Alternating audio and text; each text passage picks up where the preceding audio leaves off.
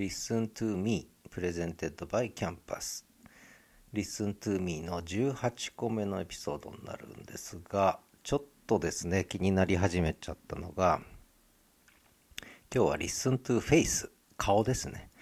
えー、というタイトルにしたんですが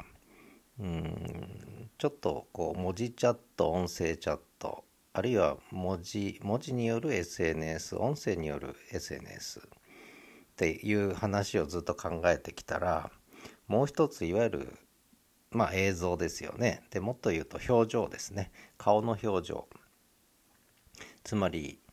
えー、文字の言葉。それから音声で語る言葉。でもう一個我々はコミュニケーション取る時に大事なのはえー、もう一つは顔の表情ね。まあ顔だけじゃなくていろんなボディーランゲージ。全体含んでもいいんですけれどもやっぱり仕草とか表情っていうのがもう一個コミュニケーションにとってはとても重要な要素なんですよね。でソーシャルネットワーク人間の社会的ネットワーク考える時に、まあ、一番要になるのはそのコミュニケーションですよね実際のね。でその時にやっぱり言葉で我々語るわけだけれどもえー、実は言葉で語る以前に仕草とか態度とか表情っていうとこからもうコミュニケーション始まってるわけですよね。でこれはもういろんな人が言ってきたことでまあ一番あの有名なのは、えー、メラビアンの法則なんていうねまあこれ使われ方がもうめちゃくちゃなんであんまり取り上げたくないんですが要するにサイレントメッセージ図ね、サイレントメッセージ図という本を1971年に書いたんですかねメラビアンさんが。でそれは日本語にも訳されてって非言語コミュニケーションつまり言語じゃないコミュニケーションという非言語コミュニケーションというふうに訳されてるんですが、まあ、そんなのをこう根拠にしてね、えー、結構その喋る内容よりも、えー、見た目が重要なんだとかねいう話でよくこのメラビアンの法則というのは使われるんですが、でちょっとその辺りをいろいろ考えたり調べたりしてた時にうん結局一番大きな情報は表情ですね、えー、例えば相手が敵か味方かと、えー、あるいは敵対的なのか友好的になのか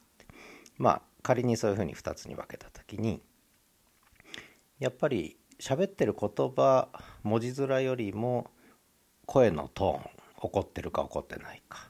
でそれ以前に実は顔の表情顔がね怒ってるか ね笑顔かっていう。でここでまあ話を分かりやすくするために笑顔ですよね。やっぱ笑顔からコミュニケーションは始まるんです。例えば見知らぬ人がすれ違いました。笑顔で。ね相手も笑顔だとこっちも笑顔になる。相手がなんか怖い顔して睨みつけてきたらなんかこっちもちょっと警戒しちゃうみたいな。ところからコミュニケーション始まってでその上でちょっとこうね喋、えー、ってみたら相手の怖い顔した人は意外と優しい声だったというと安心するとかね。でさらに今度喋ってる内容にようやく来るわけですよね。でそういう意味でコミュニケーションってのは実は、えー、笑顔からま始まるというね。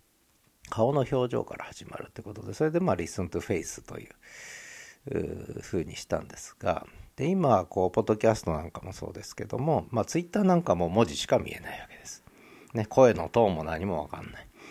えー、で、えー、で音声、まあ、ポッドキャストとか音声チャットみたいなのは声の調子が分かるからすごくこう情報量が増えるね、えー、どんなニュアンスで言ったかが分かると。でだけどやっぱり顔を見るともっと安心するってね、え、いうことなんですよね。でまあそれはそれでその3つの要素についてこれをまた私はどうでもいいこと考えるんですけども人類ホモ・サピエンスが進化するプロセスで文字は一番最後に来たの。これはもう間違いないんです。文字はね。文字はもうほんと最近の発明なので、えー、それ以前に実は人類はホモ・サピエンスは長いこと表情と発話声ね。表情と声、まあ、要するに顔と声ですね。顔と声でコミュニケーションしてきたんですよ。文字はなかったわけです、えー、文字でコミュニケーションを取るようになったのはもう本当に最近のごくごく最近の話でそれ以前は長い長い間、えー、人類我々ホモ・サピエンスは表情と声でコミュニケーションを取ってきたんですよね。で言語いわゆる言葉が進化したのももうちょっと後なんですよねだから言語が言語化する前にって変な言い方ですけども言葉が言語化する前に「あ」とか「う」とか「お」とか、えー、そういうそれこそうちのワンちゃんがねいろんな声出すんですけども「お」とか「えー」とかね「う」とかねやるんですけどもそういうところがあったわけです我々も大昔はね。でだけど面白いのは人類だけなんですよね表情筋が進化したのは。でこれもいろいろ調べると面白いんですが犬も表情筋が進化してるんですよね。よくワンちゃんの笑ってる写真とかねインスタとかいろんなとこ出てきますけどこれは実は狼はできない。狼は笑えない。例えばシベリアンハスキーは狼に近いからシベリアンハスキーは表情筋が他のワンちゃんにあるものがないそうですね。えー、だからシベリアンハスキーは笑えない。これ動物のお医者さんでシベリアンハスキーね。一躍有名になりましたけど笑わないわけですよねシベリアンハスキーは。でも他のワンちゃんは大体笑うわけですよね。でこれは表情筋が進化してきたんです。でなんで進化したかっていうと人間我々ホモ・サピエンスと一緒に暮らすようになったから犬は表情筋を進化させてきたんですね。この3万年ぐらいの間に。で我々人類ホモ・サピエンスも実はあの他のネアンデルタール人とかに比べると表情筋が豊かなようです。どうやら。ね。でだから表情筋が豊かになって笑顔が作れるようになった。そして「あ」とか「う」とか言ってるのがだんだん言葉になってくるんだけど。でどっちが先なのかってまた余計なこと考えるわけです私はね。進化の順序としてはどっちが先なんだろうって。でこれいろいろ調べたんですけどなかなか出てこない今はその古,、えー、古代のこう化石学、えー、が進化してきてるんでいろんなことは分かってきてるんですけど表情筋だけで研究してるようなやつはちょっとネット上では見当たらなかったんですよね。誰かやってるのかやってないのか分かりませんけど。で私がこう一番知りたいのは表情筋の進化のプロセスと言葉ですよね。言語の進化のプロセスがどういう重なりになってんのかっていうのがねすごく興味があるわけです。で、えー、いろいろ調べた結果まだなんかねちょっと手がかりになるようなことはあんまり見つかってないんですが一つ赤ちゃん。ね。普通そういうこう進化のプロセスってのは個体においても分かりますかね？系統発生個体発生なんて昔習ったと思うんですが要するに進化のプロセスってのはその個体において一人一人のねに人間の赤ちゃんのこう発達のプロセスに見て取れる場合が結構あるわけで。でそうすると赤ちゃんは喋る前に笑うんですねやっぱり。喋る前に笑う。だからやっぱり表情筋が先。でしかも赤ちゃんの笑いには2通りあるそうです。生理的な笑いと社会的な笑い。で社会的な笑い身につけるのはやっぱり3ヶ月後ぐらいからだっていうんですよね。でキャッキャキャッキャ言い始めてでもまだ声になってない。パパママ言うのはもうちょっと後ですからね。だから言葉がやっぱり後。で表情筋が先っていうのが私のとりあえず暫定的な結論で。だから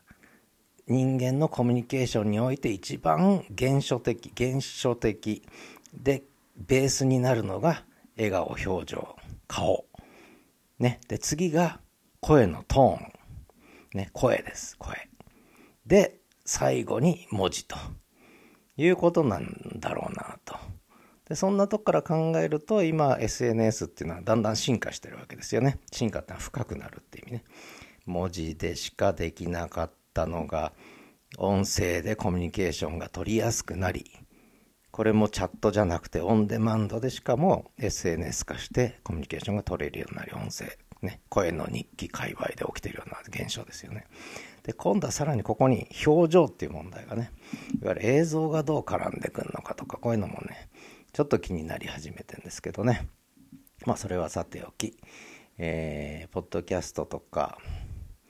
えー、こういう音声によるオンデマンド型の SNS が進化していった時にやっぱりそれでも欠けてるのは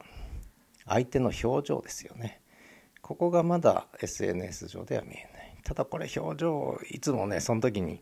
収録してる顔を貼っつけるとかね。でこれはだからあそっかビデオポッドキャストがあるか。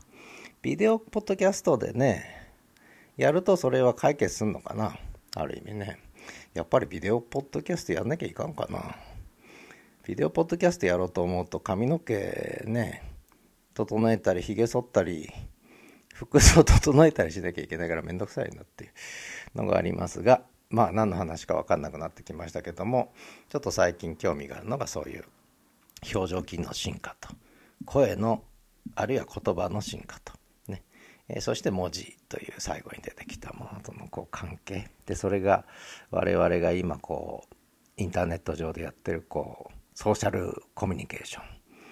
えー、社会的ネットワークのこう作り方みたいなのとどう関係してんのかなとかねなんかどうでもいいことを考えたりしてますなんかこの件いろいろ知ってる方いたらね教えてほしいなと思いますけれどもとりあえず、えー、Listen to me 18回目って言ったっけ、えー、18回目のエピソードここまでにしたいと思います。ではまた。